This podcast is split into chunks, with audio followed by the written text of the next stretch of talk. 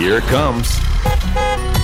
It's the Music City Real Estate Show with Andrew Buckwalter. Coming to you from his roving camper studio, The Rambler, in Nashville, Tennessee. Join us as we travel about town to discover the best real estate in areas you want to know about.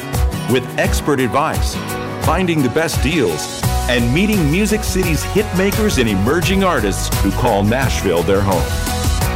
And now, here's Andrew.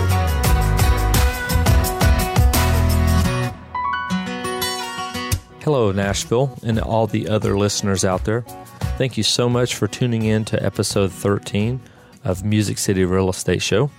Today, I'll be sitting down with Mickey Manis. He's a local appraiser in the Nashville area, so we'll be talking about all things appraisal related. I'll also be sitting down with Melinda Edlin. She is a local singer songwriter in the Nashville area. She will be playing some keys in the Rambler today. I am looking forward to hearing how that will sound in the Rambler. Hope you are able to tune in to episode 12 as I dove into title insurance policy, why it's important, and different aspects of closing with David Weber. And also sit down with John Scott and listen to him play some songs he has written. Now sit back and enjoy Melinda on the keys. So, this song is called Three Ships. It's my own rendition of the old hymn, Christmas hymn, I Saw Three Ships Come Sailing In. Um, and it's one of those that won a competition in the songwriting category. So I'm going to play that right now.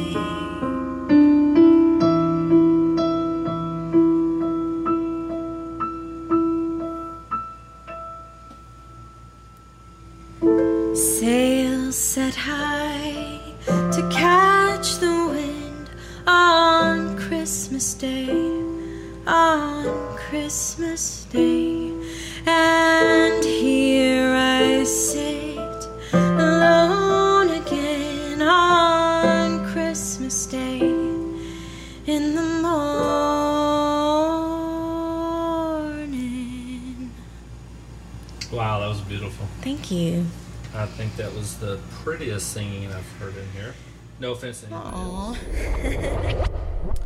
Hello, Nashville. I am sitting here with Melinda Edlin in Donelson, and uh, she is a singer songwriter in the Nashville area. Um, and so, what do you focus on? Keys, guitar? I started writing on guitar, but really love the keys, so I mostly write using the keyboard, yeah, or piano. Yep. Okay. And I met, uh, well, I met John, her husband, through um, our son's kindergarten teacher. and uh, so, obviously, as I'm doing this uh, podcast, I had her in mind at some point, so I reached out to her. And now we're going to do a little interview with her Yeah. and have her play a few songs on the keys. That's right. Happy to be here. Thanks. Thanks for joining me. A nice day today. I found some shade in her driveway, so that's great. Um, Yes, so indeed. tell me a little bit about what are you doing in music? I know you have been here. How long have you been here now? Two years. We have been here about a year and a half, a little over a year and a half. Okay. So in Nashville. So how's the journey? and obviously, you made the move for somewhat of the music, right? Yeah, we we made the the move for music for sure. We, uh, my husband and I actually attended school here a few years back, and we lived here and got married here in Nashville, and um, kind of started our life here. And then we moved back to our hometown for a few years, and here we are back in Nashville, kind of taking music to the next level and more professionally, and just finding that there's so many people here, and you can't help but grow. So we're Right. we're excited to be here. And you say Yeah. you're from Kansas, is that right? Kansas City. Yep. Okay, nice. Um, so what are you doing? Um, so I know you got a couple kids. Obviously, Yes. that's takes some of your time. That takes So how are you balancing out, you know, the kids and pursuing the music? Yeah. Well, it's it's uh it's always a balancing act, but um, just finding time for co-writing has been really life giving. I love writing songs on my own, but uh, co-writing is has a unique place in my heart. It kind of brings something different out in each write, and uh, I do writing for other artists as well as for myself. So I'm kind of learning and uh, learning how to write songs with different goals in mind. And I'm also starting to work uh, with some folks in the sync licensing world. So that is that is more synchronization licensing for film and TV. So that's more that's a whole different style of writing. So I've really been focusing on writing um, right now, and I did release my first EP, my first five song EP about a year ago. So Okay. we'll be back in the studio. Uh, not sure exactly when, but hopefully sooner rather Right. than later. And always writing. So that's kind of where I'm at right now. Yeah, I've heard different perspectives on the writing. I, I myself thought it would be cool to write with people because I think I'm I'm an extrovert. So to be stuck in a room like just writing, I would want to bounce ideas and uh, you know, although you probably are more focused potentially, you know, with yourself. Um, but then I thought it was cool. I listened, or I had uh, Julie Keltonic. She's one that uh, that I had interviewed, and uh, she played, and she was talking about how I guess different writers have different styles. One is more of the storyteller, and one's more of the music, or you know, you mm-hmm. kind of can complement each other. And so knowing mm-hmm. what your strength is, and you try to match that with you know who you're writing. with, Definitely, yeah. Or bringing somebody in that kind of complements you, so you don't get stuck in that one area. So, so I'm learning all this stuff about it, and um, eventually I'll be playing guitar. I'll be awesome. writing, and I yeah, I was be going to the- say, what are you doing doing real estate? Just jump on in. Well, you know, Let's I write a love, song today. real, I do love real estate. Um, yeah, it's it's funny. I always said that I'd come back from playing cards at a friend's house, and he he has done pretty well in writing, and I always was like, I'm gonna write a song, you know, and I never did. But and I'm and I know there's much more to it than just going. I just let's just jot and write a song. You know, it takes a lot of persistence too. I'm sure. Yeah, it does. Yeah. So, growing up, did you play? How'd you learn? Yeah. Did you? What was your musical influence? Um, my mom taught piano lessons when I was a little girl, and I just was completely enamored with the whole the whole thing. So the story goes um, that she would teach her kids piano, and I was at home with her at the time. And then when they would leave, when I was probably about four or five, I would get up on the seat and play by ear whatever she was teaching them, and I would poke it out till I figured it out on my own. So, um, you know, classical pieces, I would be looking at the music, but I would have memorized it quicker than I could read it.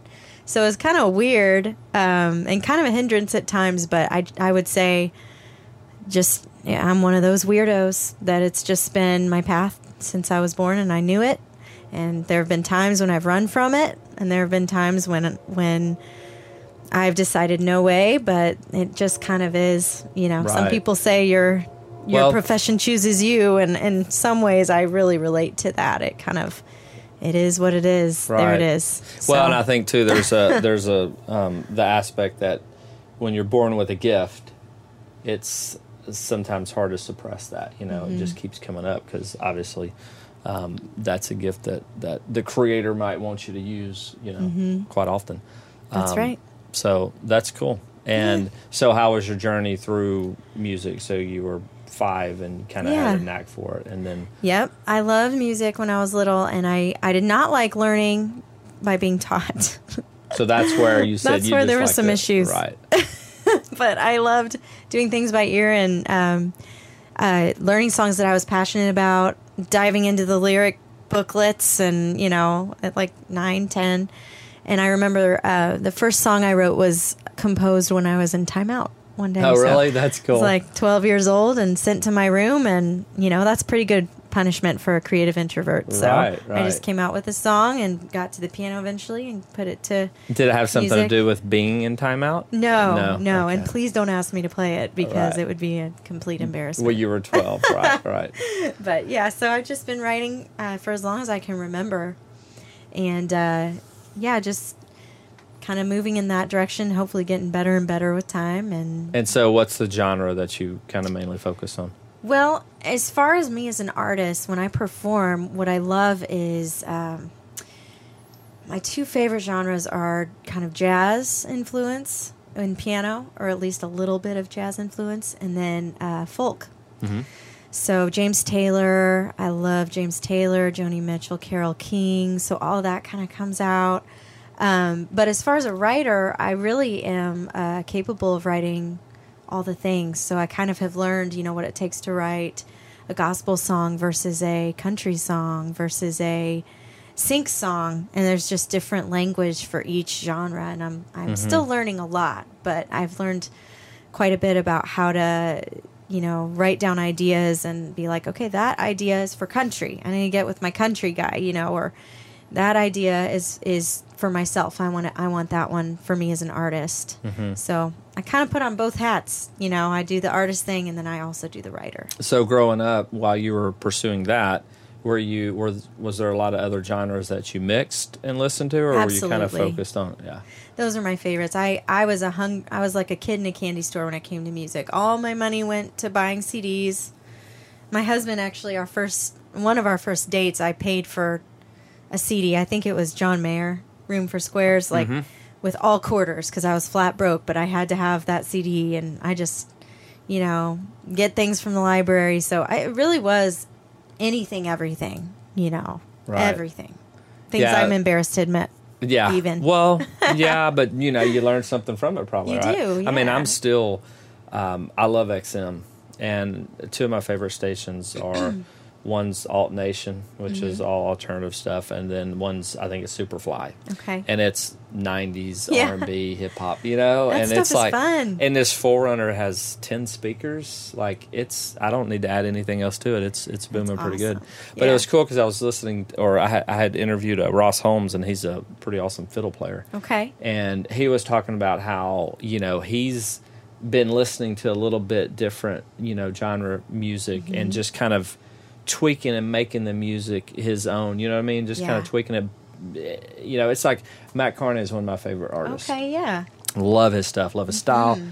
And you can tell he's got the, you know, in one of the songs he talks about Belle Biv DeVoe. And so he, he has that same era of music that I was in. Uh-huh. Um, and how he, you can tell how he infuses it with his style and, you know, just different stuff. So that would be kind of, kind of fun, you know, listening to different stuff and Yeah. going, hey, let's pull a little bit of this or a little bit of that, you know. And it's funny too because as I listen to his, and now I'll hear other music, and I'll hear um, I don't know what you what you would call the, you know, just little noises that you'll have, you know, kind of the background. Oh, yeah. And, um, so it's funny to see like, oh, hey, that one was from who knows who was the first one. Totally. But I'm assuming is it kind of like you got somebody, and I don't know if that's kind of what you were saying you were doing, but you know, somebody focuses on kind of the background little noises. What do you call those? just you know, just musical embellishments. You mean Okay, like right, like probably. strings and uh, beats and all that. Is that what you're Right, referring right, to? or just Yeah. some odd noise that you know the singer's not singing it; it's Yeah. just in the background. Yeah. Um, and so it's interesting how you you'll notice that in one artist, and then if you start listening to some other stuff, you'll see somebody else's maybe go, "Hey, that's a cool one." So maybe that's a hot little noise. Mm-hmm. I don't know if I'm saying it right. I'm probably not, but um, Yeah. I've just noticed that with uh, with some different artists. It's funny how they Yeah, it's like, hey, that would be good each in other here. or you know, use something for something else. And right, right. fun. Um, all right. So tell me about you know the multi Grammys that you've been a part of that you won. Um, so what are some of Yes. the accomplishments that you've had that uh, that come to mind? Well, um, you know, when I first got to Nashville as a student in college, I was doing quite a bit of co-writing, mostly in Christian and country. So those were the big genres that will accept outside songs.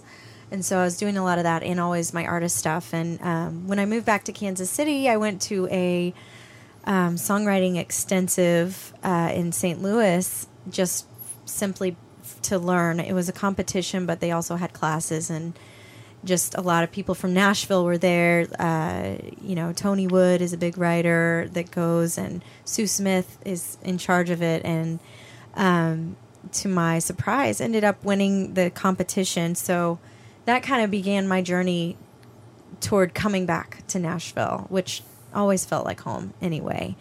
So that kind of catapulted me into a week of co-writing with professionals out here Wow, that's cool. and then doing some free recording out here um, as a writer.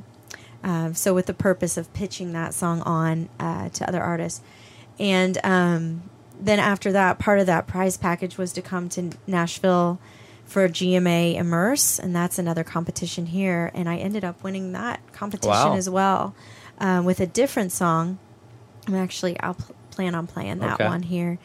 Um, so both of those things, if nothing else, were kind of stepping stones toward just believing that you know I'm supposed to be here, and there is a lot of musicians here. There's a lot of brilliant writers, but um, just kind of the confirmation that Mm-hmm. I'm going to have some sort of voice here, and you kind of gotta believe that to be here because there's so much competition. Well, I'm sure it's like yeah, it takes a little bit of confidence, experience with confidence. Uh-huh. Yeah. some lucky breaks, some people Yes. who you know. Yes. Um, but then it also makes me think about, you know, um, get out there and just play, Mm-hmm. right? Because you never know who's listening or Yeah. who's recording or, you know, with all the social media and technology, you know. Exactly. You could easily be heard and you didn't even know, you know, or in your Yeah. case, you obviously didn't go. Maybe, maybe you did go say, "Hey, I'm going to win this," but maybe you went No. just because you wanted to be a part of it, and That's right. you know, and you end up winning, and Yeah. look what it did. You know, Yeah. that kind of changed a little your projection. So that's cool. Yeah. Now we're going to dive into the appraisals with Mickey Manis. Make sure to stay tuned for the second part of the interview and another song with Melinda. Hello, Nashville. Today, actually tonight, I'm sitting down with Mickey Manis. He is a local appraiser and he's also a real estate agent. Um, I figured it would be a great perspective to um, ask an appraiser a lot of questions that agents are curious about, but also as sellers and buyers, I know you're always um, curious about what your value is of your house, how um, people come to that value, and uh, what better you know guy to interview than one that is actually an agent as well. Now, I will say this as a side note if you get any business from this, Mickey, you have to send it to me. You got it, man. So it was funny because I was like, well, you know, I could find another. I was like, you know what? Mickey's so experienced. He's a great guy. I'm like, you know, I'm getting him because it's it is good to have uh, uh, agent's perspective as well. Right. And so Mickey, he was he sold us our first home. Yeah. Uh, Natalie and I. He was uh, buyer's agent. Um, and well, actually, you were with some. You were kind of tied, referred through a rental company, I think, at the time. Uh, yeah. And, uh, Um, yeah, you were a referral to me from um, Apartment Selector. Yes. Uh huh. And so, Back two things I remember about Mickey. Um, one, obviously, I'm still talking with you, and he's one of the reasons why I got into real estate. Um, but one thing that I really enjoyed, um, or I guess I should say I respected about you, so we were approved for X amount, and you remember we sat down and we are like, man, you know, we're trying to be smart, and we were kind of planning on living on one income. And so we had asked Mickey, what's his advice? Hey, we're approved for this, and we actually found a house that kind of fit in that. But we also had credit card debt and stuff like that. And um, your advice was, you know, try to stay within your means. If you're trying to live on that one income budget, you need Right. to start there now. Right. And I always remembered that because fast forward, you know, several years, one kid later, I get laid off, and I always remember thinking, man, you know, if we would, if we had been twice this mortgage, we'd be in trouble. You were very glad you did that. I was, and. I was, I was very thankful that Mickey was, you know, honest because you know, uh, some people could say that agents would be looking at the money, and Life. Mickey was looking out for us. Life happens to anybody, Yeah, and then uh, matter who you are. and then he actually has an office in our old neighborhood. And so I remember I'd stop by there, I'd ask you questions about inspection and appraisal and everything. I mean, it's crazy, really, how much more Man, if time. you were, if you'd have recorded all those conversations, we wouldn't even be doing I know this. it. Right? I know it. I know it. And what, and of course, what still floors me is how much more experience you have to have to get into being a licensed inspector or an appraiser, Appraiser, yeah. versus a real estate agent. Yeah. You know. Quite a bit. Um, but anyway, so yeah, so I have a lot of respect for Mickey. He's pretty much one of the guys that I, I uh, you know, sought for wise counsel when I got in real estate, and uh, we still talk, and I pick his brain quite often, asking appraiser questions. So Mm-hmm. I appreciate that. So, I got to tell you what, um, before we get started with questions, and I got to tell you one thing that I'm, I'm, you know, when you first um, came to me and started asking me about, you know, being an agent and all that, and I was like, immediately, man, you you'll be a great real estate agent because you're very inquisitive, uh, you're very detailed oriented, and I knew you would be a good one. So, and you've killed it. So, right. congrats, kudos to Well, appreciate it. I know we talked at one point, and you're like, "Dang it! I knew I should have like convinced you to hang your license with me." yeah. Which obviously you you were and still are pretty busy with one, the of- one of my appraisers. one of my big regrets. no, So tell so tell us a little bit about your you know what you do well as an appraiser, but you know just your experience. How long you been in real estate and and appraising? oh goodness. Um, well, I uh, my dad was a um, a builder and developer when I was a kid, um, and he also became a real estate broker um, in the in, in the seventies, eighties. Um, uh, when I was growing up, and I, I grew up carrying two-by-fours for him and helping him build houses and so forth. And um, so he took me to real estate and auctioneering school when I was 16 years old, and uh, just to you know get my feet wet and see if I liked it. He he didn't he didn't push me into it. Uh, he just wanted to see if I liked it, and uh, and I ended up you know it's kind of one of those things in your blood, and um, so uh, it's just we would always. Uh, that's kind of our conversation around the house was, you know, it's at least between he and I was uh, was real estate oriented. I missed it. How old did you say you were at that time? 16. Okay. Yeah, he took me to real estate and auctioneering school in 16. Actually, he went to auctioneering school with me. We went together. We actually, I grew up in East Tennessee in the Tri Cities area, and we drove to Nashville to come to real estate school. I mean, uh, uh, auctioneering school. And uh, so, anyway, I had to, obviously, I had to wait till I was 18 to get my license.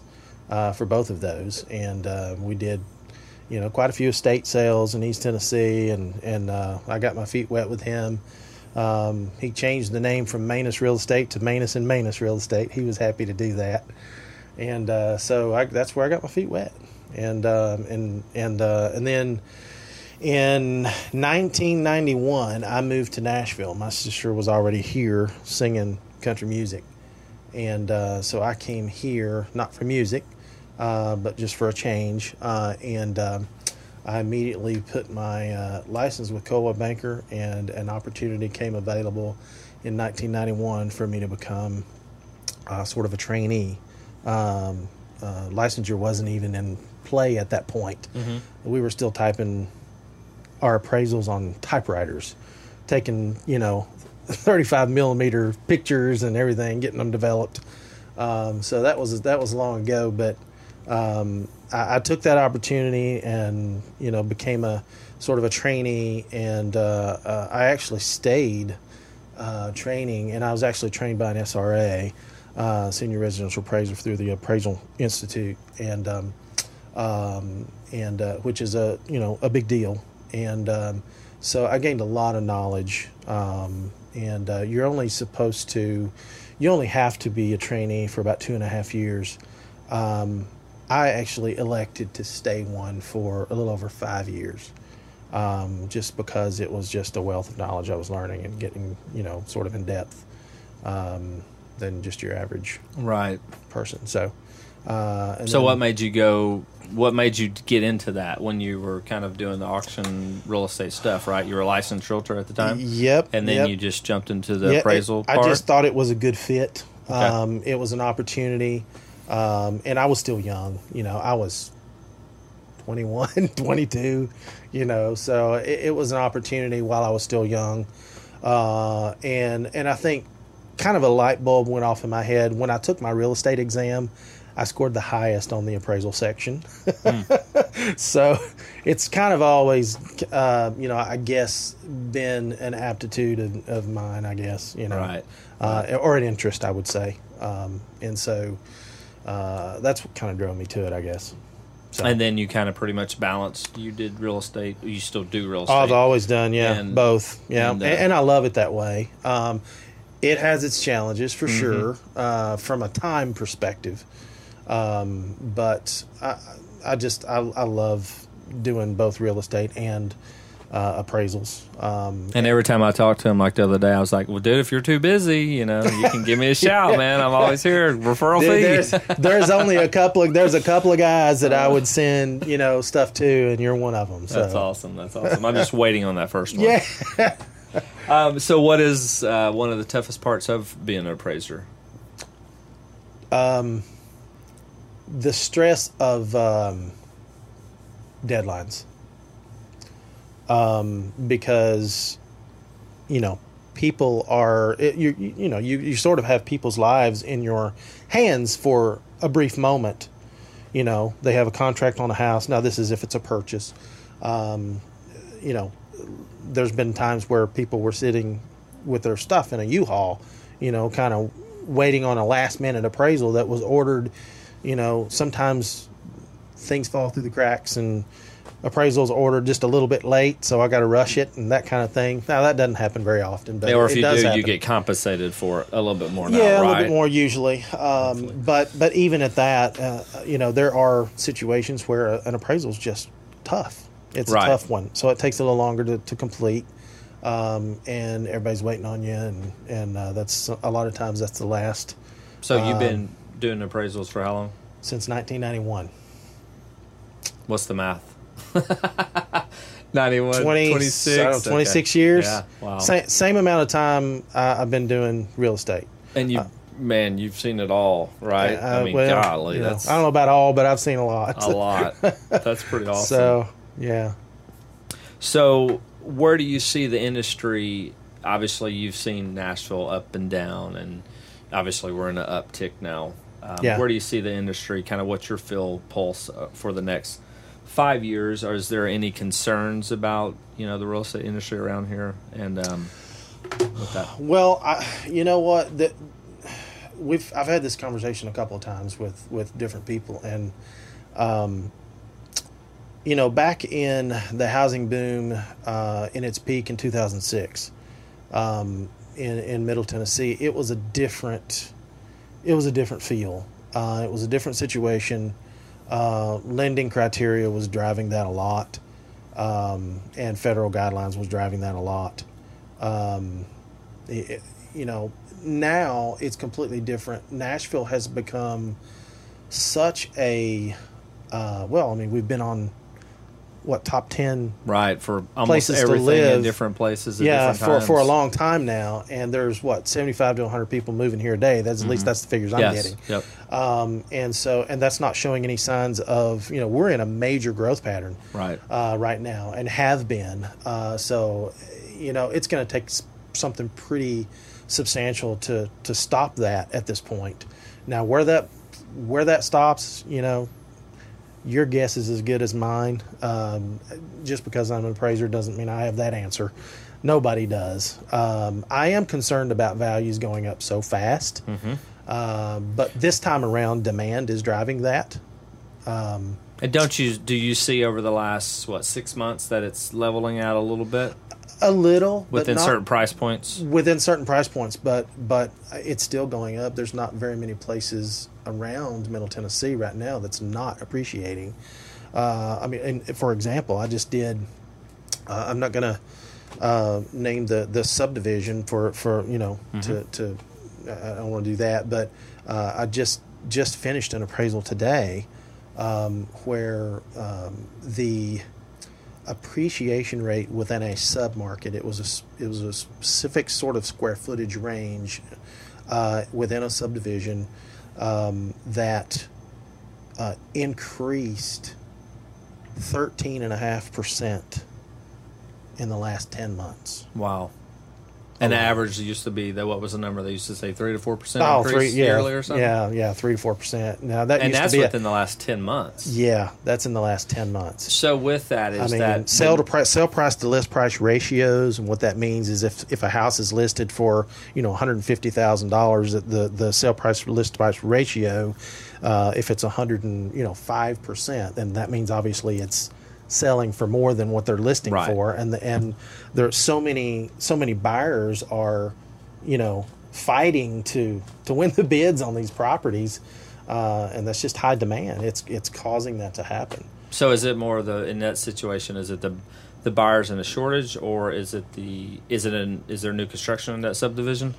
No. Okay, Not in this particular one. using- okay, so no. Now, now when new construction comes into play, that do, that I am seeing that level things out just a little bit in the existing market. So do you do you see that that new construction is increasing values that are selling at the same time, or is it kind of leveling it out? In most cases, yes, um, because they'll be priced, and they'll stare. You know, the builders will stair step it up as much as they can.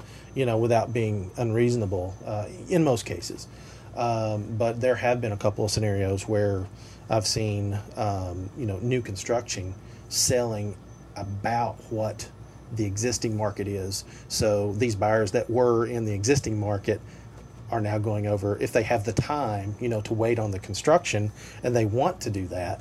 Uh, you know, they're they're going over to new construction in some pla- in some cases. Right. So, what's the process as far as um, a buyer is working with a lender, and then it's appraisal time? So, how does the selection process go from you getting the um, request for the appraisal? It's how do ra- they select It's you? completely random now. Uh, I'm on a like for example with my client base, uh, which is you know uh, mainly lenders. Uh, I do some things for attorneys and so forth, and divorce cases and, and tax uh, cases, but uh, but mainly um, uh, lender Mm-hmm. work uh, that I do, uh, and it's completely random. They'll um, uh, I'm on a panel with several other appraisers, and they just basically rotate it. Um, and the the loan officer typically doesn't even know who has it. so, So go back in about what ten years ago or seven years ago. Was it how was the process a little different as far as you know a lender could call you up directly and say, hey, you know, it was they could that easy? they could, and um, you know what I. I I understand why all that happened. Uh, I think it was, you know, I, I think it was um, uh, both good and bad uh, of of what's where we're at now. Um, I like the fact that we have a lot more appraiser independence now. Um, I don't like how we got here, um, but I like that is a good outcome of, of where we're at. Right.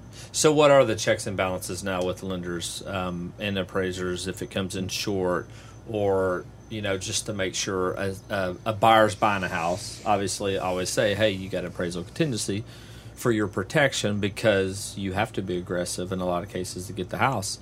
Um, so, what's the checks and balances to reassure buyers that they are protected by that appraisal?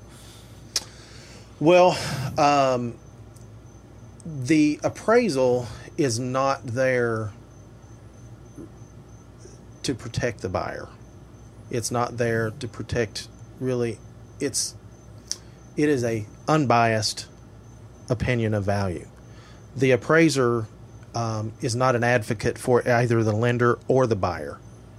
Um, and they are a that's why they are independent uh, and they are a third party, unbiased, um, and that's the way. That's the safest place for an appraiser to be, and that in turn protects the buyer, protects the lender.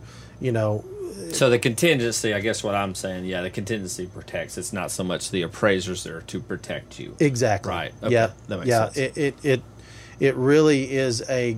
You know, I like the system the way it is now. Like I said, I don't like how we got here.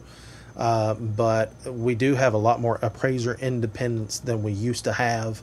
Um, it's uh, it's just a better it's a better situation, uh, and um, um, Well, and so now the lenders, do they still have? I don't hear much about it because I think sometimes when it's flagged, we're not notified. And it's funny because I have to remind myself as I'm talking to you, I'm like, yeah, he's a realtor as well. So you have that, you deal with this Yeah. on the other side because obviously you're not doing your own appraisals. Yeah. Um, but are there still checks and balances to where, you know, in some neighborhoods where if it's just so crazy out there that it, it, the system's going to flag and then they're going to ask for a review, or they still, that's still in they place? still do that. Yep, absolutely. Um, there are still reviewers out there now. I can tell you with I, I'm very fortunate to have some good clients uh, on the lending side, um, and they have protocol in place where they have um, guys that work in house at corporate um, who have been review appraisers for you know 20 years or more um, and know that side of the industry very very well. They really know their stuff uh, and they and so they sort of uh, they're they're sort of the the in between um, uh, between uh, the secondary market and you know and the lender as well so they make sure that I dot all my I's and cross all my T's before an appraisal ever gets sent, you know, anywhere. Um, know, you know, they don't. They certainly um, have to. Um, uh, they do not tell me how to do my job. You know, as the original appraiser, um, they're looking at USPAP violations or anything like that that that could come up. They're looking, you know, for typographical errors. They're looking at errors in adjustments or things like that, um, uh, and uh, and they do a great job. Right. So uh, They make me stay on my toes. right on that note, from a seller's perspective, how well are agents doing in this market in pricing it realistically? You know, not taking advantage of going, "Hey, the market's great. We're gonna get all kinds of buyers." Because I know for me, hmm. you factor in a lot of different variables, but at the same time, you still got to go. It's got to appraise. Sure, you can get a cash offer, but the reality is most cash offers are not going to be at purchase price anyways. So you got to factor that in. What's your what are you seeing in general? Are agents, you know, being realistic with their with their listing values? I think most are. Um, I, I think it's a very difficult situation right now to, in pricing properties. Um, but I tell you what, the I just that one of those appraisals that I just finished today. Um, I got to get. I'm, I'm not going to mention the the agent's name, but but uh, kudos to her. She she listed a property. It was a very difficult property to list and find a price for. It was a uh, you know a two bedroom house in in in a there were no no two bedroom sales uh, in within a 15 month period or so. Uh, and for an agent, that's very difficult to find.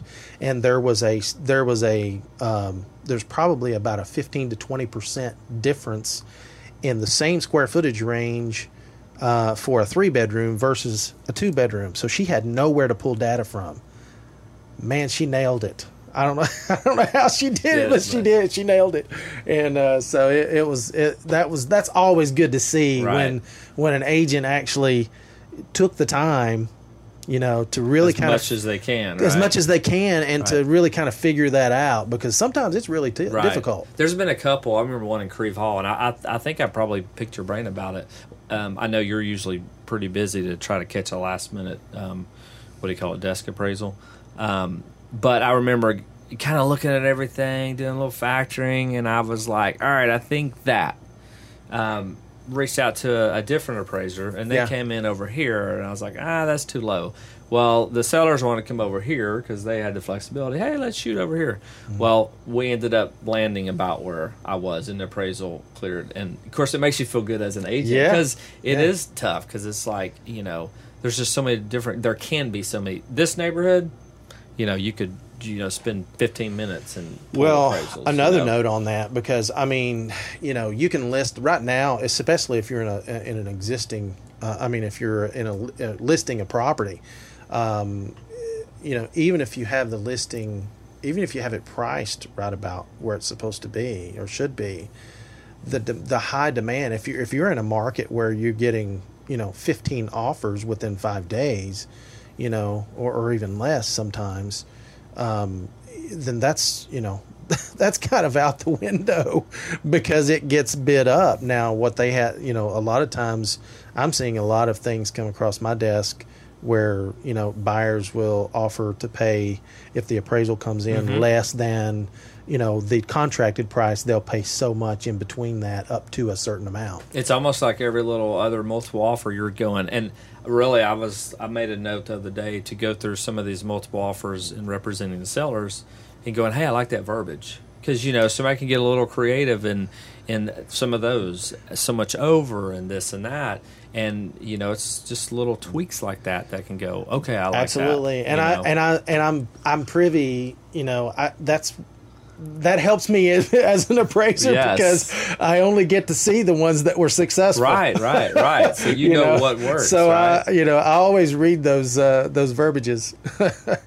So, how much interaction um, do you like from agents? So, say I'm about to list a house, I get with the seller and I'm asking, hey, what are all these upgrades and everything? What's the best way to go about communicating that to the appraiser? Being there in person, I've heard making sure it's on MLS, um, a spreadsheet and a breakdown, you know, what all, when you're busy, Yeah. um, what's the most you know efficient way to make sure you see that when you're doing the values? The most efficient way is to have it on MLS or either you know in a spreadsheet format or PDF or whatever, um, and um, or either bring it to the appointment uh, for the appraisal and hand it to the appraiser. Um, it's it's very difficult for uh, an appraiser to stand there uh, because um, I can tell you right now, my everything I do now is electronic. I do I, I fill out. You know, I used to carry a clipboard and write everything out. Now everything's done on my phone uh, or, or an iPad. Uh, the sketch, the whole nine yards. That way, it, it you know I just upload it to the cloud and it downloads into into my software. I don't have to retype things that I used to have to retype. Um, and so uh, now there there is a recording feature that I have used a couple of times uh, to have those kinds of conversations, so that I could go back and listen to it and then put that in the report. But the very most efficient way is to have it. You know, I love it when I see a real estate agent have, uh, you know, a PDF in in the uh, in the MLS um, listing um, and that has a breakdown of all the renovations, everything that's been done to that property, you know, within reason, uh, you know, that they have access to. And if it's multiple offer, the best way to communicate that, throw comments in realtor comments or communicate Abs- that again. Absolutely. You. And you can also uh, communicate that when the appraiser calls for an appointment. Uh, that's important actually for the, for the appraiser now, to know because that, that helps the appraiser gauge demand. Uh, because if they're looking at a list price and the and and the contract price is, is well above, you know, it's it's pretty common right now that that is due to high demand, and there was multiple offer scenarios in there. Um, and I always ask that for my comparables properties too. When I'm calling to verify mm. sales, I ask I ask that very same question to the listing agents of those comparable sales uh, because it, it has to be conducive to what's going on in that market and that in that trend. Um, and that's a good way to find that out for as an appraiser. In your experience, if appraisers, if the appraisal does come in short, and I like Which, how you say short. Yeah, yeah, whatever the best word is. I can remember, you know, I had a couple conversations, one in this neighborhood. It's always short right. when the appraiser comes in low. yeah, that's true. I get what you're saying. Yeah. Uh, no, actually, I'm curious. So, being on um, representing buyers, have you come across some appraisers that are short? And do you are you you know have you been able to argue them? Because you have such a great I, experience. I just had that experience. Okay. I had a closing last week on a very difficult house to appraise.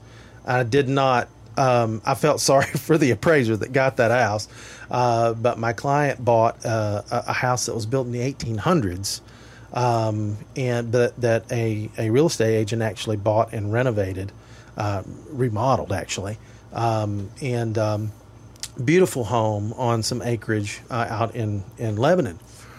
Well, um, the appraiser uh, or the appraisal came in uh, a few, you know, probably fifteen thousand dollars lower than than the contract price that we had. And of course, you know, I I pulled comps, you know, for my client, um, and uh, and but I knew the market uh, I knew exactly where that thing was located, what schools it was zoned for, uh, and so forth. Um, and and the appraiser that did the appraisal used uh, a couple of sales that were on the other side of Interstate 40 zone for Lebanon High School and not Central.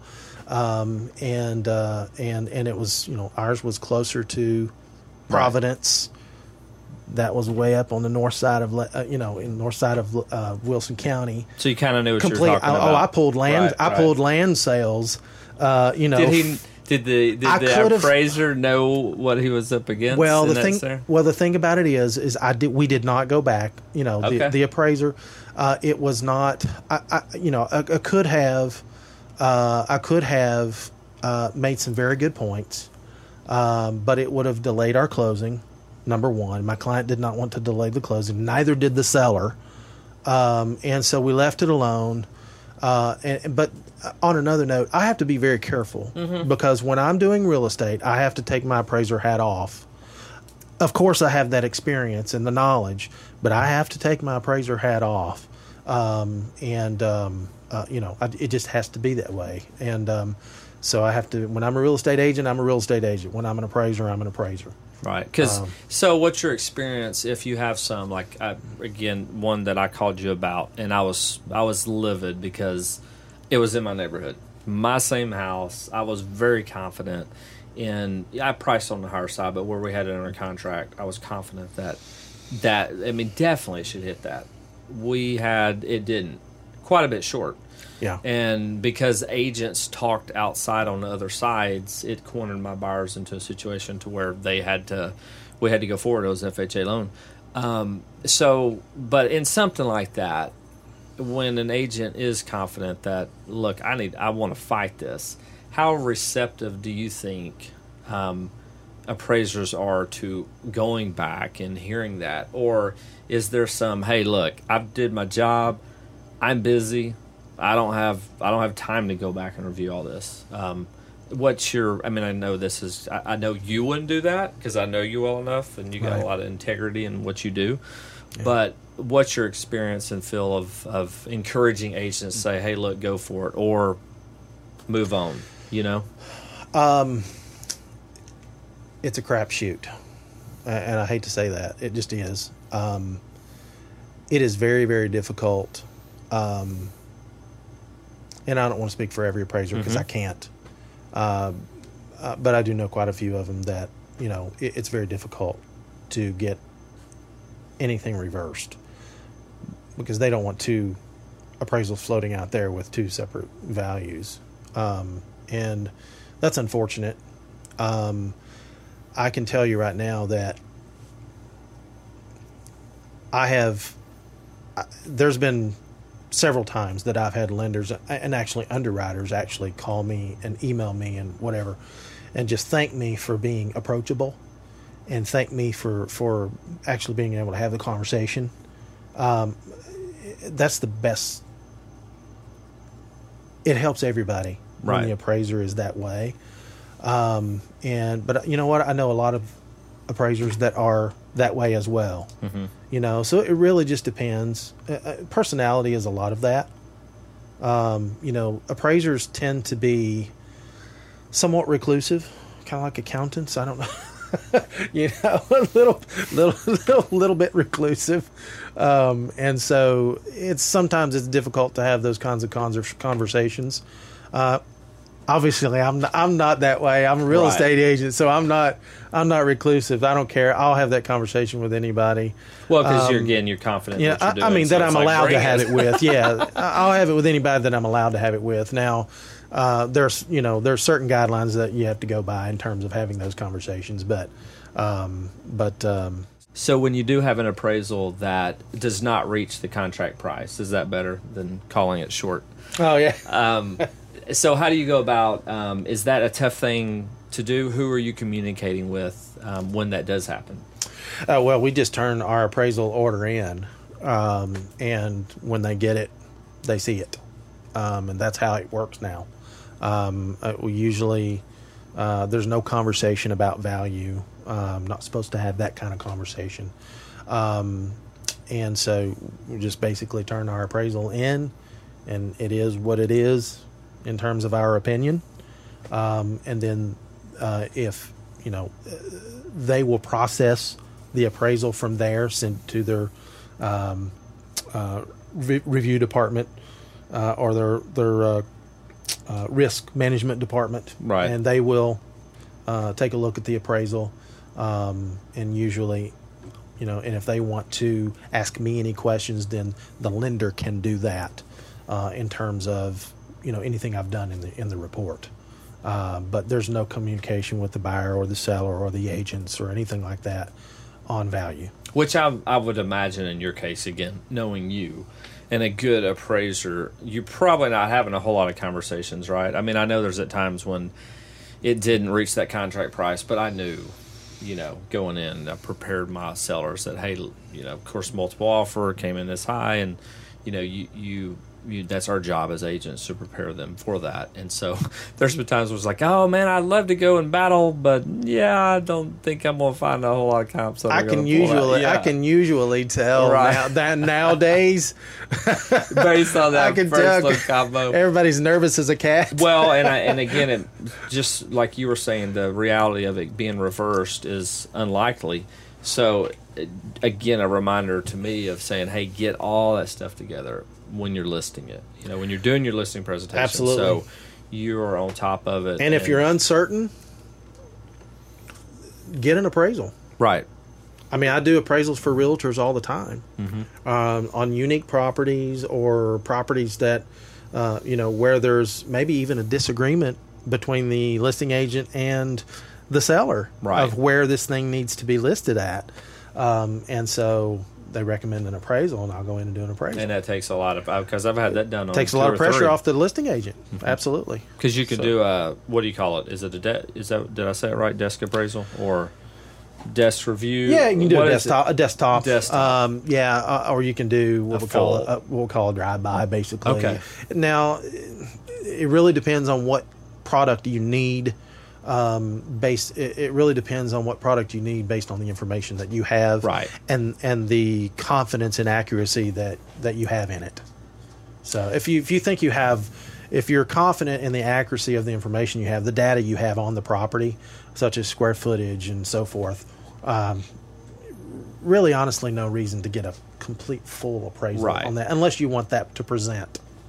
You know, that's Mm-hmm. it. So, uh, from square footage standpoint, you get five appraisers come in. They all measure it differently. How come? Now, Don't know. granted, I'm making up a number of five, but you obviously have seen where there's different Don't know. measurements. I don't have a good answer for that. It does happen, though, right?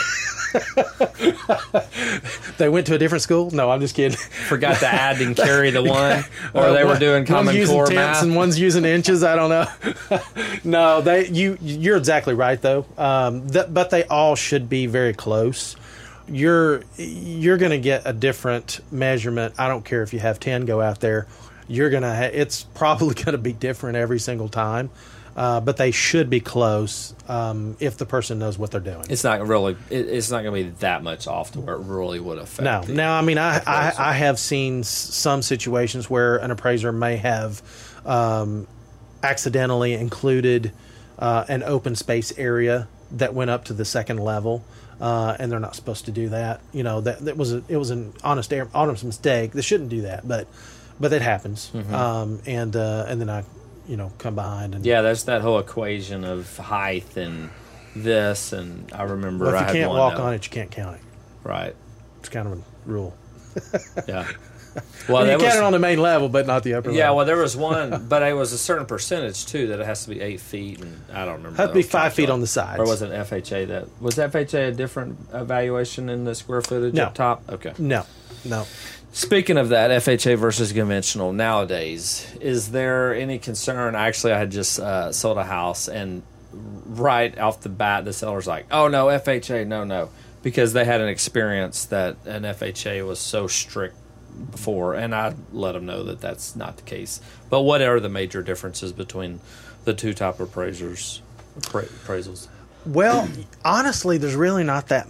There's really not that much. Di- I mean, there is a difference, but there's not that much difference. There's there are uh, uh, most things that an appraiser would look for in an FHA. Well, they also have to look for in conventional, um, and, and you know, you can't have a safety issue in a conventional unless you're getting a different type of you know fixer upper loan or whatever. If you're getting ready, a regular conventional mortgage, the the lender doesn't want you going in that house uh, with there a major safety hazard, you know, in the house.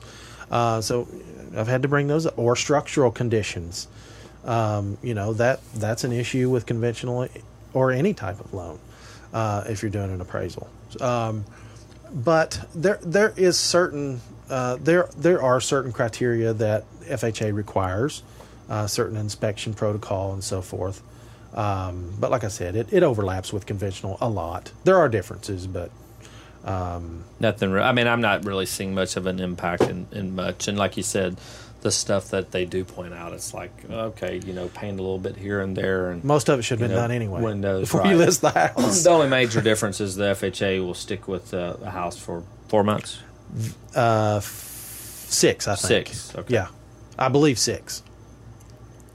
So when you are figuring and factoring in multiple offers, how much does just that multiple factor variable have in the price? Is there like a basic percentage based on how many offers, or No, um, no, uh, no. It's it's really based on what is the trend of the market at that particular time. Uh, and like I said, when I pull my comparable sales, um, I'm probably going to be if it's if if that's what the market is doing, I'm going to be able to see that when I pull other sales, and it's also going to correspond with the listings because you might have eight listings, but seven of them are going to be under contract if that's if that's going on, because that happens all the time. You, is you follow me? right? Uh, because uh, I mean, if you have multiple offers on a house, uh, on a property, uh, let's just say it's in a subdivision, um, and uh, you're trying to figure out what the trend for that if that's really what is going on in the market if is demand driving that really or is it just an anomaly in the market uh, for this particular piece of property for whatever reason um, then when you pull that when you, when you look at the market when you pull sales and you look also look at the active uh, that don't have contracts on them you look at the actives with contracts or the pendings you're going to be able to see that and follow that uh, trend in the market. You'll be able to tell. Um, it's just, uh, you know, I don't, I don't know if it's, I don't know if I'm explaining not- that. as I'm, you know, of course, as I'm thinking, and I know when I can tell because I've been doing it Right. 26 years. But right. I'm not it's sure just I like you have an automated, you know, formula in your your brain to calculate that variance and stuff. Well, like I can that, see. which- It's like you know, it, it's like these math wizards can do Sudoku. I can't do a Sudoku puzzle, but they can see it. I can't. right, right, you right. know, but I can see trends in a market just by looking at data. And which I mean, what's the average like? So in Nashville, what is the average experience in appraisers that are doing a lot of this stuff? Is it younger, older, twenty six years experience, or does it a wider? It's a range? wide range from new to old. Uh, I will say that during just after the downturn, we did lose quite a few experienced appraisers um, because of um, the way we got to where we are now. A lot of a lot of business began to go through AMC's. Um, and I'm not, you know, I'm not going to throw AMC's into the bus. There's some, there's some good ones out there, uh, a lot of good ones out there now, you know. But uh, early on, uh, they were taking 30, 35 percent of our fee that we were normally charging to do an appraisal, just because we had to go through them because it was mandated, um, and they were just a go-between. Right. Um, and you know that really caused um some very seasoned appraisers to honestly get out of the business. It was it was just they'd been in a long time, and just decided that was the time. Well, nowadays though, I mean, a lot. I'm glad I stuck with it. You know, Yeah. had, I had some very, I was very fortunate. I was one of the fortunate ones. I had some great. But you had a good mixture of your real estate plus that. So I I'm had some sure very, kinda- I had some great clients um, that decided not, you know, they didn't go the AMC route. They, uh, they formed, you know, their own panels Mm-hmm. and stuff, which was completely uh, within the guideline, the federal guidelines. But a lot of lenders chose not to do that. so early now, on. So nowadays, like when you are busy, do you kind of jump on Zillow and do you use their Zestimate and just call it that? Yeah, right. You're probably like, Sorry, did you really just? you just asked me that. you can edit that out. No. Actually, so how, how? I mean, obviously, you. I mean, your experience. You never even probably even consider a Zestimate. I don't either. No. but obviously, there's buyers looking at it. Is there any? I any clicked on it. I clicked on it before for giggles, you know. But you know, I, the, the difference is is that there's just no, you know, there's no substitute for putting your eyes on a property. Right. Uh, there, there never will be, that I'm aware of. You know, um, there's just no substitute and having that. those conversations with those other agents Exactly. with multiple offers and hey what were some of these upgrades because you know Exactly. if you're having you know a tough time with that value you're going to dig more as an, Well, as and an some of these some of these automated valuation, you know, these bi- billion dollar algorithms that that are coming out. Um, I mean, a lot of times they can be fairly accurate. and a, in a subdivision like this Yeah, exactly. Right, But right. but you get get into a foreclosure market. Okay, if the market begins to go back down right and foreclosures begin to rise, and you have a split market, you have an arm's length market, and you have a foreclosure market, and both of them are separate from one another.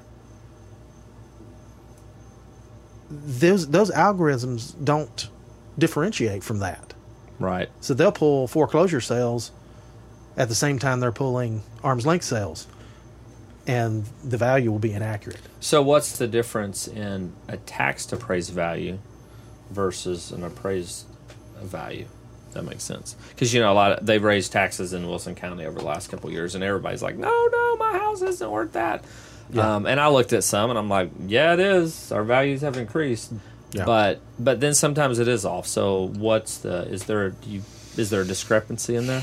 Sometimes there is. I actually just did a, a tax or an appraisal. A guy was contesting his appraisal Okay. uh, on a house uh, over in uh, West Nashville, and it was it was quite a large home, and um, the guy had an appraisal, a tax appraisal, that was uh, a good. I can't remember the exact amount now, but it was it was up in the four, four five five million dollar range, I think Okay. and I did an appraisal on the property substantially un- unbiased and substantially less than that. It was just, uh, you know, and, and they had actually already reduced it uh, just from the data that he supplied them. I don't, you know, I, I don't want. I'm not going to throw them under the bus, but it's just it happens from time to time. I don't think it's, I don't think it's uh, extremely common, you know, uh, for them to be that high or that low. It could have been the other way around, you know. You never know. So I know there's a lot of buyers and sellers out there that are looking for easy things, least expensive options to update in their house. What are some, a few that you would advise from your perspective? Um, Well, one of the things that, uh, like I said earlier, one of the things I've learned um, in actually doing renovations, because I've done about 15 or so of them. Um, and I've done some of them have been flips, and some of them have been for clients that I listed property for. It's weird. so I'm having deja vu. Did Yeah, exactly. before? We just had that conversation. Oh yeah, we didn't because it wasn't recording. we had to. We have to say this again. yes.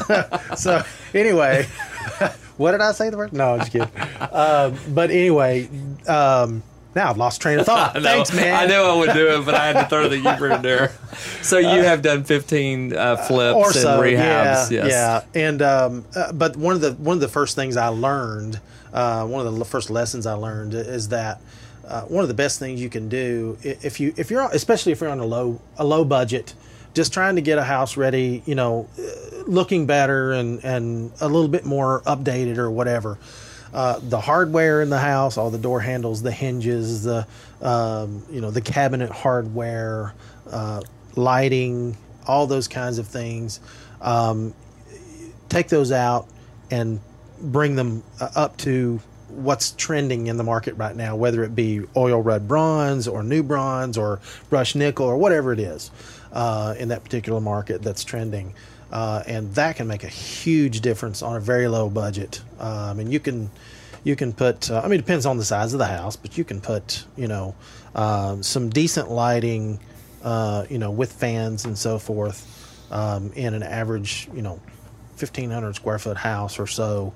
Um, you know, and the hardware in there, you can usually do that for a thousand or less. And if you're brave, which I don't think you have to be, just turn the breaker off. You can switch out some so much of that stuff. You know, like the Hollywood lights, or you know, there's still things I see in our bathroom. Put some trim around it. You know. and know, even if you can't, ele- electricians don't Right. charge that much to put light fixtures in. or you got so many different contractors that are out there that'll you know little, yeah, or handy, handy, handy Right, guys, handy a lot of yeah, those. all that. Yeah, but that's just that's one of the things. But there, there's a multitude of things that you can do that are fairly, you know, landscaping. You know, that's fairly low cost if you keep it simple. Now, if somebody spends seven thousand dollars on granite or five thousand on flooring, what's the exact number in value that they'll get out of that when they sell it? Can you tell me that? Three thousand. Okay. No, cool. I'm just kidding. I have no clue. So that's that's one that many want to know. Hey, well, how, if I'm put this into it, you know, and it, there's always that balance. it depends on a lot many of different factors, things. right? Yeah. And sometimes you just want to be like, hey, look, just go enjoy the house and enjoy the flooring. Don't always think investment, investment. You know, you're going to live there. You never know what the future holds. So, Well, um, some don't go of, some crazy of, with some it, of what you, know. get out of things that you buy, um, especially if they are considered maybe a super adequacy um, and so forth. A a lot of what you get out of those is your own enjoyment. Right. So, what are some of your biggest biggest pet peeves as an appraiser? Pet peeves. That's a very good question. Uh, MLS listings not being filled out properly. That's like that makes my job very difficult as an appraiser. Are there certain items within the MLS that are not filled out properly? Um, if the house is a two sto- if the house is a one story with a basement, don't pretend it's a two story home because it's not. I've, I've seen some out there. I remember one. It was great price point and everything, and they had it. They only had it listed as a one bedroom, Yeah. and I was like, "Hey, let's go look at this today." And then I'll see if you like it, and then I'll let the agent know. I know maybe that was not right. I don't know, but it wasn't Yeah. my mistake, you know. That you know what? Because that can happen. I mean, that could. Wow, can you imagine that though? Listening Yeah, I as a one- know. 'cause that's not going to catch anybody's searches. you No, know? uh, no, and, and that you know, when in in the electronic world that we live in now, our research is only as good as the data that's before us Right. that we're searching from, and so it's extremely important um, to have your data in there correctly as an agent, um, not only for your client's best interest, um, but for everybody else that's depending on that data. You know, obviously, we as an appraisers, uh, we have to verify data and so forth. But um, something that I might have used as a comp might not even come up in my search if that data is not in there. How about whenever a listing's closed out, and some people put how much allowance they put for closing costs, and some people don't. Do y'all pay attention to that a whole lot? Yeah, that's important to be in there. It's to to make to have good checks and balances on the market. It's important for those to be in there because now, of course, when we verify sales, um, we're supposed to verify sales. I do, um, but when we have those conversations, um, that's one of the questions that's asked of agents. Um, were there any seller concessions? Um, but it would be very very helpful if if those are put in there uh, correctly. So 26 years in the industry, what's one of the most bizarre things you've seen in a house? Wow, one of the most bizarre. I'm gonna have to think on that one for a minute. We don't have time to think. I, I've seen a lot of bizarre things, um, but so, what's one of the largest houses you've appraised? 16, 17,000 square feet, something like that. Maybe a little larger than that. And you had to like Had To measure every bit. measure all. So that was obviously a lot more expense and appraisal cost, right? Yeah, it was it, it was uh, quite a bit more, and uh, it took took quite a bit more time. Because you had a cash buyer, so you didn't have to worry about the price back, right? yeah, How yeah. many actually? How many? Um, how many cash offers are actually doing appraisals, or most of them just kind of? I mean, obviously, I don't see all of them, but Right. uh, I mean, I do get them from time to time.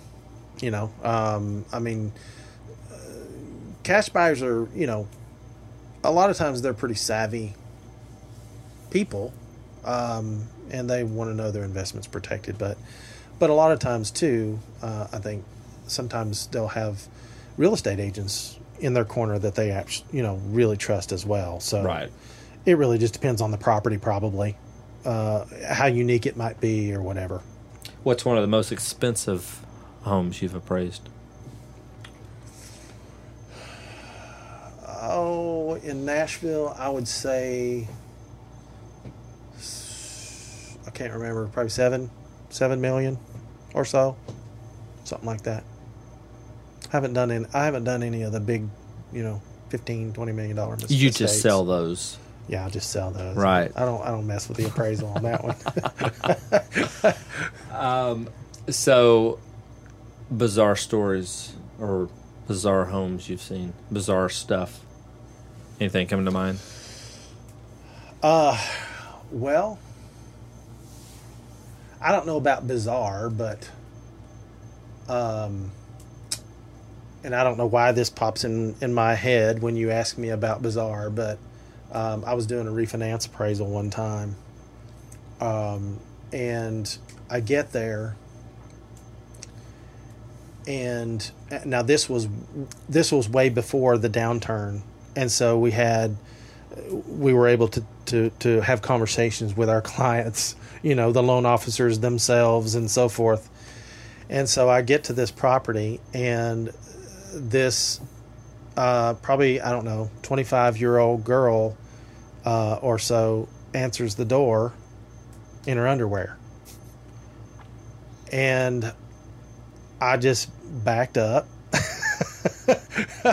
and, and I turned my back and I said, Can you please put your clothes on, man? it's not going to make any difference.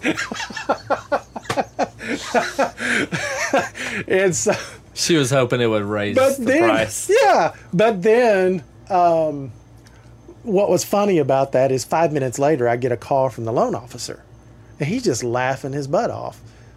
Did she answer the door? Did she actually follow through with that? Oh, so she actually said she told her loan officer oh she was going to do that, and I'm like, Oh my, oh goodness people will do anything.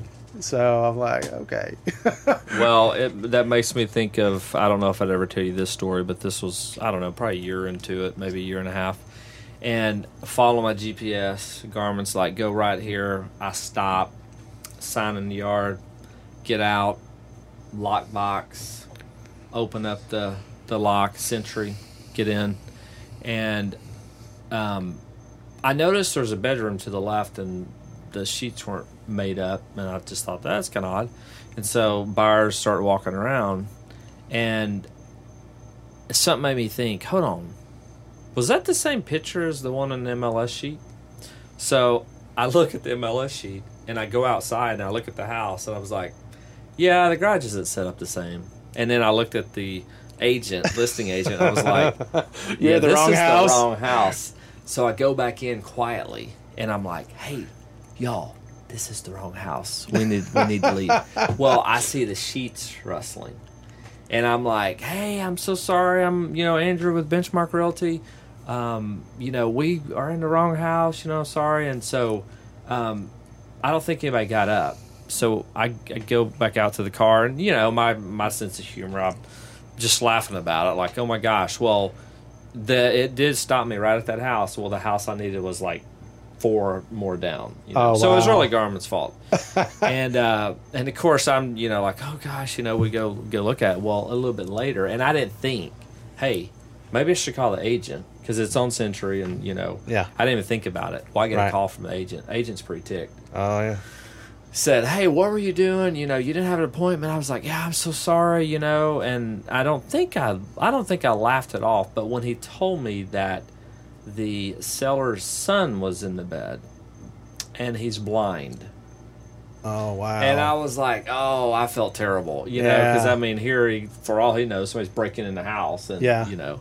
Anyway, so yeah, that was so I I've, I've made sure to look at that sign, look at that address, double check. So Definitely, you're walking in definitely. the right house, you know. I'll tell you a, a, a very quick um, a, a realtor story. Uh, this is not an appraisal story, it's a realtor story. I I was with a client. Uh, we were going we were, uh, going in the house and uh, to look look at a house, and my client got there just a little bit before I did, maybe two or three minutes before I did.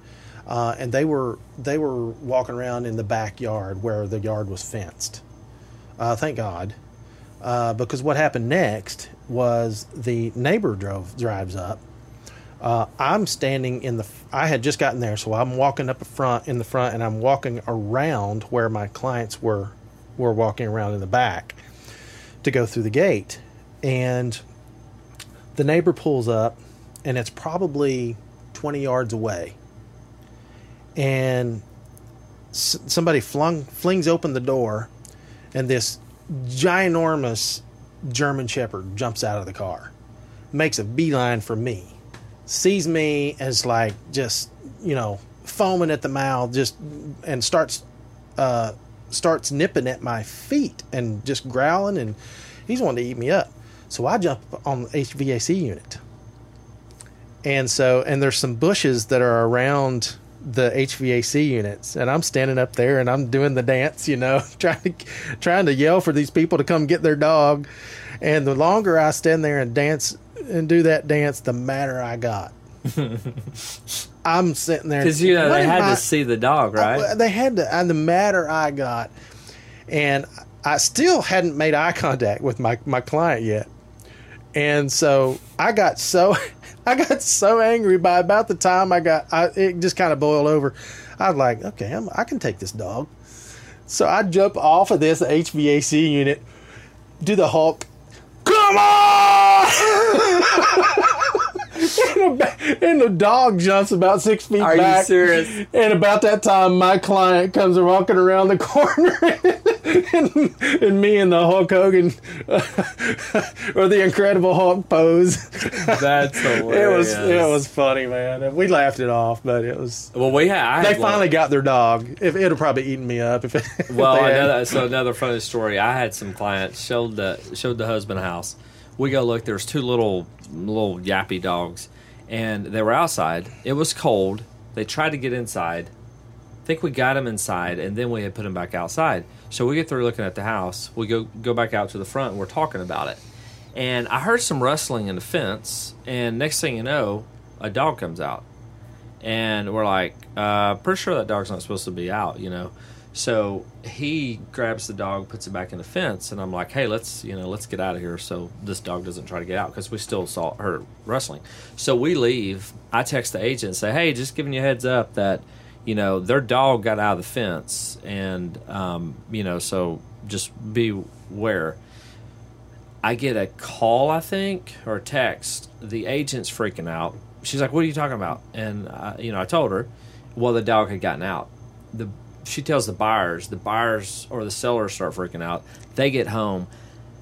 She's and I'm on my way back. To, I'm on my way to Hendersonville to meet some guys, and I'm like, she wanted me to turn around to go help find the dog. That was They- already out? Yeah, they were livid. They thought we let it out. Mm. I said, let me talk to them. They call me up. I'm talking to the sellers, talking to the wife. You hear the husband in the background, like, where they live, where they live, like thinking that my buyer stole the dog. And, Seriously. And I'm like, and she's like, we've lived there for so many years and this dog never got out. Like, they couldn't believe it. And I'm like, I'm sorry. I saw it get out. I mean, it was like, it didn't matter what you said. And so, you know, I get, I, I hang up the phone with the seller. Then the agent's like, you got to come back. You got to look. And I'm just like, I'm not coming back around. You know, I'm meeting some people. And, uh, and I did feel bad about it. And then she's calling my broker. My broker's calling me.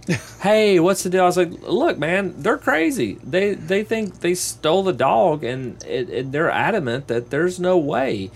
And um, and so about that time, I'm sitting in my car in Hendersonville, going, man, should I go back?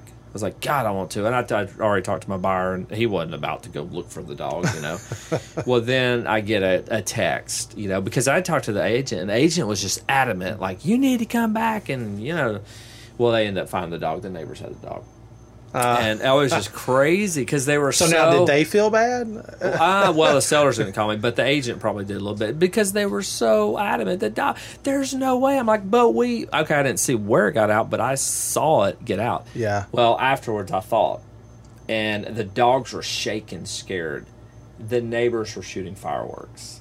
Uh, That's why they were able to get out. That's they why were they ran. so freaked out. Yeah. and I didn't think about that till later. That would have made sense. But uh, yeah. So I'm sure we can go on and on about stories, right? yeah, there's been some weird ones. Well, Mickey, thank you so much for uh, stopping by the Rambler. I uh, I know you are super busy. Thanks for having me. Um, and uh, you know, again, I would you know promote and say give him a call from a uh, from a realtor standpoint. But if you need a good appraiser, but hey, you know what? There's business for all of us, and, and Mickey's a great man. great dude. And uh, uh, just make sure that if you do reach out to Mickey, you let him know that you heard the podcast, so then he refers you back to me. and, You know, kind of. I'm kidding. Um, all right. Well, No, uh, I'm I'm uh, I'm super proud of what you've been able to accomplish. right. You, You've you've done you've exceeded any expectations. Uh, you've done really really well. Well, good And- good advice because I remember another conversation we had when I was trying to figure out what do I do. I said, so you know, what happens if you know what's what's good and what's bad from a monetary standpoint? And I remember you saying, well, you could make nothing. Or you can make a lot. I'm like, okay, well, there you go. That's the truth of it. Uh, you know, luckily, as you and I both know, God's in control of it all. So, Absolutely, yeah. Um, you just Yeah. keep working hard and you Got to do our part, provide. and you Yeah. have, and you Yeah. know, you've you've made yourself knowledgeable, and and it's it's evident. And I was, and I'll tell you this. I mean, from an appraisal standpoint, how many conversations have we had throughout my last five years when I bump up against one that's tough, or I want to battle one? You know, Yeah. you you give me the perspective or the advice as much as you can because sometimes it's you know, well, yeah, it's just variables. I can't give you Yeah. the exact number. you know? Right. Um, so your your sister is a musician. Advice for uh, I always think you know I'm asking musicians advice for buyers and sellers. So from a realtor perspective, advice for musicians in Nashville. Advice for musicians: Call Andrew Buckwalter. Hey, that's a that's good advice, but real advice because I can't sing. Now, granted, you can play my Rambler now, right?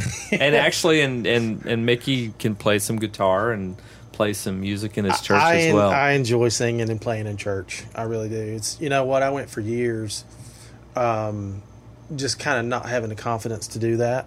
Um, um, you know, I guess because I was relying on myself and not God, maybe. Um, I don't know, but um, uh, the church family that, that we have now has just been, you know, um, they're really encouraging and um, So they're pretty much accepting of all musicians, right? uh, yes. I'm just Uh, well, I mean, that. you know what? I did catch that. um, but you know what? They encourage me. Uh, right. I mean, there has to be a certain level of Yes. you know, competence when you're when you're doing that. right. Um, but um, but they have been very encouraging me to Cool. me. I, I didn't play guitar or piano for 30 years, 20, 25 years. Um, and I picked it back up about two, three years ago. Uh, and have been playing in church ever since. And it's a, one of the most fulfilling um, decisions that I have ever made. That's cool. I'm so glad I did. And it was because of the encouragement of my church family that, that I did that and our worship leader. Right. Right. So- That's pretty cool. Yeah. All right. Well, thanks again, Mickey. We'll we'll be talking to you here and there. Sounds good, man. Now that you have a good idea on how appraisers come to the values on the value of your home, sit back and uh, enjoy the second part of the interview with Melinda.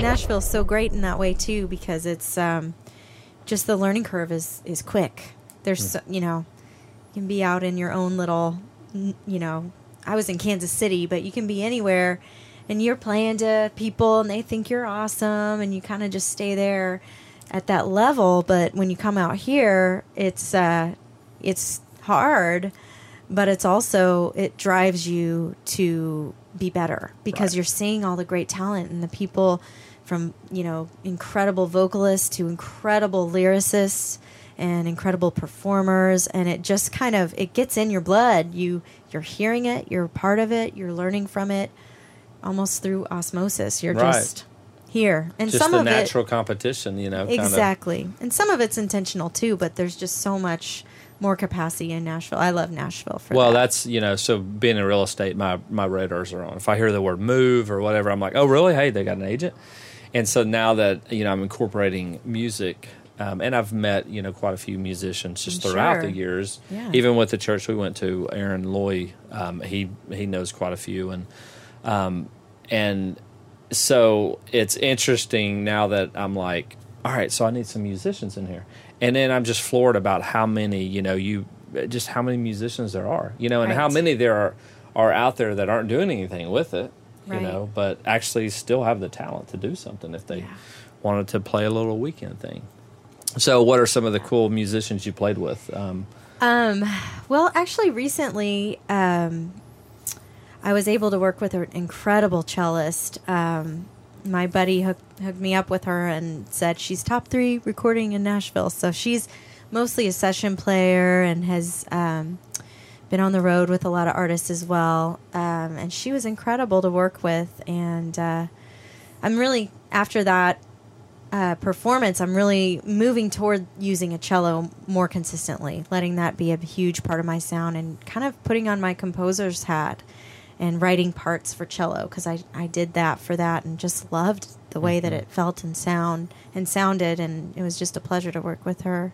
That's and cool. uh, yeah th- to perform with her. And then I've also my project was um, recorded in Smokestack which is in Berry Hill and it was done uh, at least the bass, the guitar, the electric guitar, the piano played by me, the vocals and um, the drums. The, band part of it was done live to kind of get that you know organic sound. And um, uh, some players from the Drew Holcomb band were uh, utilized during that, so that was really fun to play with them too. Super intimidating because that all happened very quickly right after we moved. So I got here like four months into the move with a one year old and a four year old, and I'm in the studio doing live session work with number charts and with these professional musicians. It's just kind of a whirlwind, but um, Right. Made you step up your game quickly. it did, and it, I learned a lot, and uh, it was a pleasure to work with them. Absolutely, yeah. Yeah, that's pretty cool. You ever listen to the what is it? The two cello guys that play. Have you ever seen that on YouTube? no, Oh, they um, they recreate you know older songs. oh, that's. I mean, like oh, I forget some of the ones like Errol Smith, I think, or something Oh, on there. wow. And I mean, they are just rocking it. You know, That's towards the end, they're popping strings, and I mean, it's crazy. Like that's kind of what's neat is with these. You know, with some of these instruments, you're used to seeing it played a certain way, but then when you Mm-hmm. incorporate, infuse different stuff into it, it's like like listen to Ross. He was with uh, playing with a couple of his uh, his friends, and he played the fiddle, and one played the banjo, and one played the uh, the big stand up bass, and just that's so fun. the the vibe and Oh, yeah. you know how they were rocking it. I mean, it was just like it was just it was a neat sound. Yeah. You know, um, and that's what I've realized that like obviously so many people can play guitar, but I've I love hearing that different stuff, the different instruments. You know, Yeah. like I want to have like a some amount of saxophone in here. You know, just different Yeah. stuff aside from uh, a guitar. Um, even though obviously that's what most of what you hear, and there are a lot of It good ones out there. So, Oh yeah, oh yeah. so tell us where uh, listeners can find you, and kind of what I know. You said you're going to be back in the studios, so kind of how can how can people find you? Yeah. Um, well, my website it's www.melindaedlin.com, or you can follow me on Facebook, and I post everything there. Uh, it's been a season of a lot of writing, and kind of I feel like I'm in a cocoon, getting ready to burst with some new things. So I'm kind of quiet right now, but there will be more coming. So that's where you can follow me. Well, cool. Well, why don't we hear you play a couple songs on the keys? Great. All right. Okay. This song is called O Lark, as in the bird, lark. Um, and it's all about just following your passion and following your dream. So, here we go. Oh,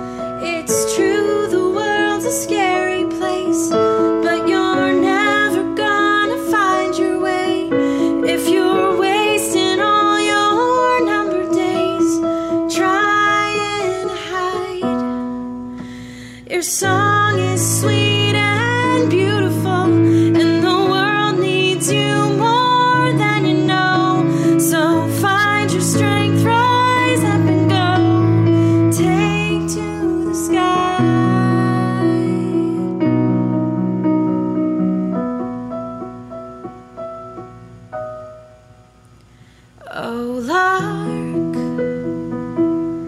invisible one, you sing extravagant songs while in flight.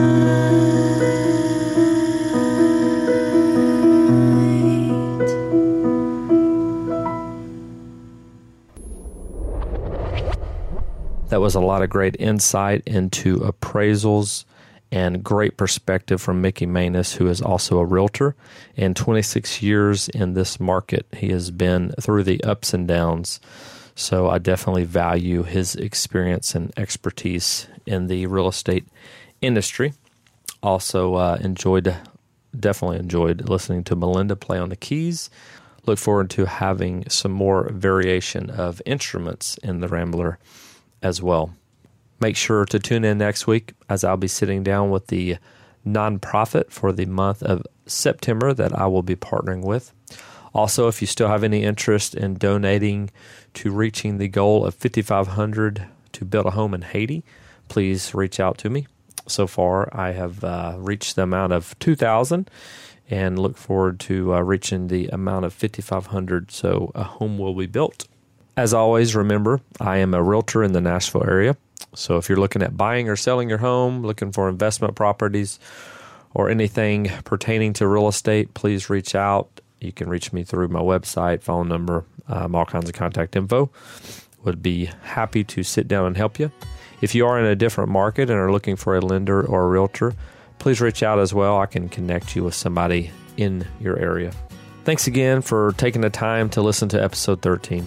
If you did get some valuable insight out of it and enjoyed the music, I would always appreciate a review. Hope you have a great rest of the week.